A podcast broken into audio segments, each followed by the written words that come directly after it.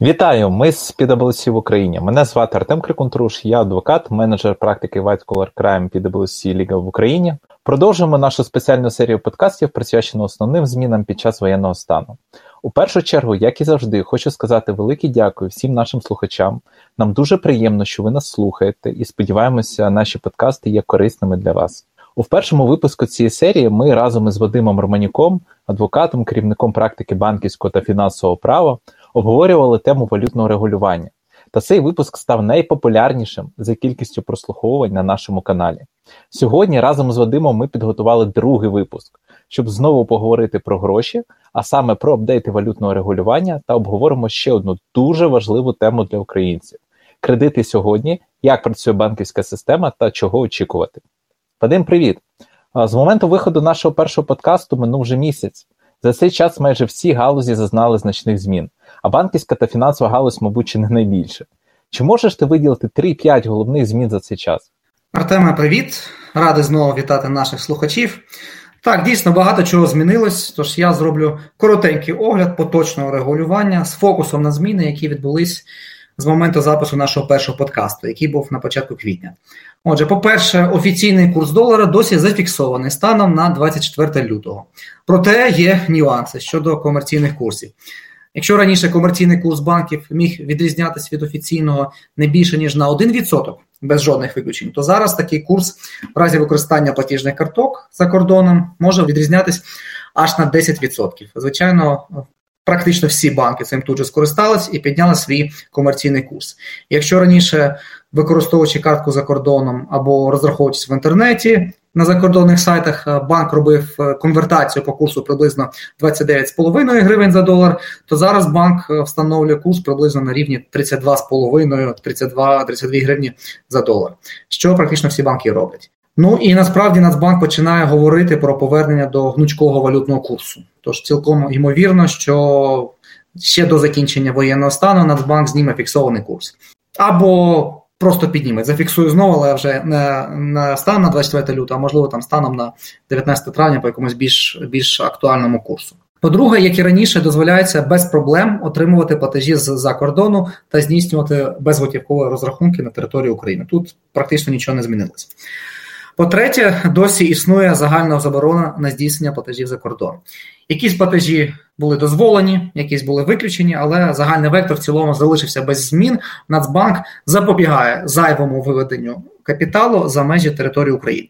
Що ж змінилось? Для бізнесу для бізнесу основні зміни такі: перелік товарів критичного імпорту, за яким дозволені платежі за кордон, він досі є хоч і постійно розширюється. Я досі вважаю, що цей перелік треба скасувати, що він є дискримінаційним і регулюється в абсолютно ручному режимі. А втім, поки він поки маємо, що маємо. На минулому подкасті також я казав, що цілком ймовірним може бути зменшення строку розрахунків за експортно-імпортними операціями, і це дійсно сталося. Строк був скорочений з 365 днів до 90 днів. Для фізичних осіб також були певні зміни. По-перше, середні квітня Нацбанк дозволив е, увага, дозволив купувати іноземну валюту. Дозволив купувати е, готівкову іноземну валюту лише. Безготівкову іноземну валюту досі не можна купувати, тільки готівкову. Але при цьому курс продажу не повинен відрізнятися на 10% від офіційного. Тобто, знову ж таки, близько 32-32,5 е, за долар. Проте все рівно є дефіцит валюти, оскільки Нацбанк дозволив е, продавати валюту лише в межах тієї частини, яку попередньо хтось інший здав у відповідну касу банку чи пункт обміну валют. Тому все рівно дефіцит є, і все рівно чорний ринок поки досить себе комфортно почуває. Ліміт 100 тисяч гривень лишився, проте з'явились певні нюанси знову ж таки спрямовані на запобігання зайвому витоку валюти за кордон. Зокрема, квазікеш операції тепер можна здійснювати лише з валютного рахунку. Нагадаю, квазікеш операції, що це могли бути перекази на купівля криптовалюти на біржах, е, поповнення електронних гаманців, Wise, Revolut, PayPal і таке інше. То раніше можна було з гривні таким чином конвертувати в іноземну валюту і якось собі купити іноземну валюту. Не в Україні. А тепер е, неможливо це робити. Тепер це можна робити лише з валютного рахунку. Ну і звісно, було багато менш значних змін. Додавалися якісь винятки з певних обмежень, уточнилася сфера застосування якихось обмежень. Там десь дозволили е, аліменти сплачувати за кордон, десь дозволили купувати валюту з метою купівлі певних товарів для фізичних осіб і таке інше. Ось це в основному про зміни, з які відбулися в валютному регулюванні з нашого останнього подкасту. Дякую, дуже багато змін, всі цікаві. Хочу більш детально про кредитні зобов'язання поговорити. Наскільки я знаю, в період воєнного стану діє правило кредитних канікул. Так, чимало українців зустріли війну в статусі боржника за кредитним договором. Після задоволення своїх першочергових потреб в умовах війни, а саме особистої безпеки, цим українцям варто зрозуміти, що ж робити з їх кредитними зобов'язаннями зараз.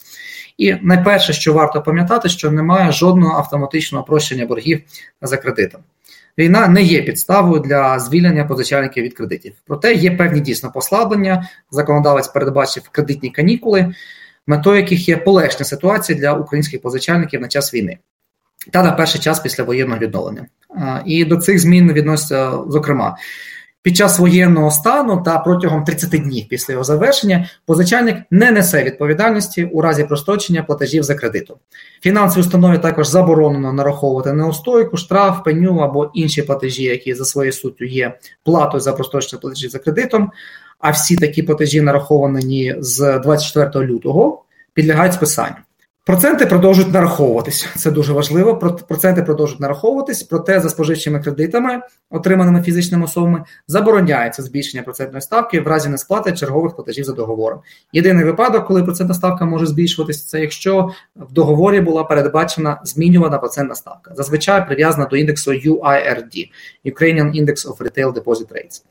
Відповідно, кредитна історія позичальника не псується в разі нездійснення своїх платежів. Це означає, що несплата за кредитом під час війни не стане перешкодою в отриманні кредитів у майбутньому. Простими словами, кредитні канікули це виключення відповідальності за несплату кредиту під час війни.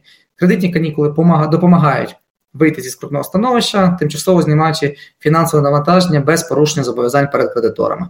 Втім, Нацбанк та комерційні банки, і ми власне е, рекомендуємо не зловживати цим правом. Та якщо є можливість, звісно, платити за кредитом у звичайному режимі. Це є внеском у нормальне функціонування економіки, яке дуже необхідне в поточних умовах. Слухай, звучить як дуже своєчасне і корисне рішення для кожного з нас, як позичальника. Але в мене питання: а як дотримуються зазначених вимог фінансові установи? Бо я вважаю, вони не дуже раді таким кредитним канікулам. Ну так, дійсно. Ну, незважаючи на те, що зазначені правила є не просто рекомендаціями, а є вимогами закону, на практиці чимало споживачів скаржаться на те, що деякі фінансові установи наполегливо вимагають сплати всіх платежів за графіком. Більше того, дехто навіть вимагає сплати штрафних санкцій, а за несплату е, надсилає погрози. Ну, про свавільні дії фінансових установ та колекторів щодо стягнення споживчих кредитів давно відомо. Е, навряд чи когось можна здивувати історіями про фотоколежі та нічні дзвінки. І саме задля припинення такої неетичної практики минулого року в Україні почав діяти новий колекторський закон, який встановив правила етичної поведінки для фінансових установ е, та установ, які займаються колекторською діяльністю.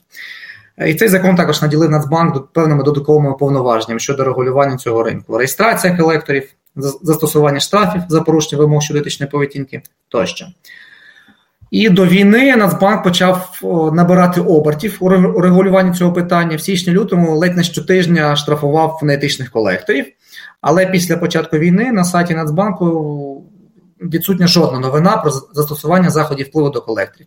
І очевидно, що спочатку війни регулятор був вимушений змістити акценти своєї діяльності, а недобросовісним гравцям це тільки на руку. Вони не втрачають шансів скористатися можливістю навіть під час війни. Втім, Нацбанк тримає цю проблему на контролі. Всередині квітня він надіслав відкритий лист до всіх таких небанківських установ з лагідним попередженням про необхідність дотримання кредитних канікул та вимог щодо етичної поведінки.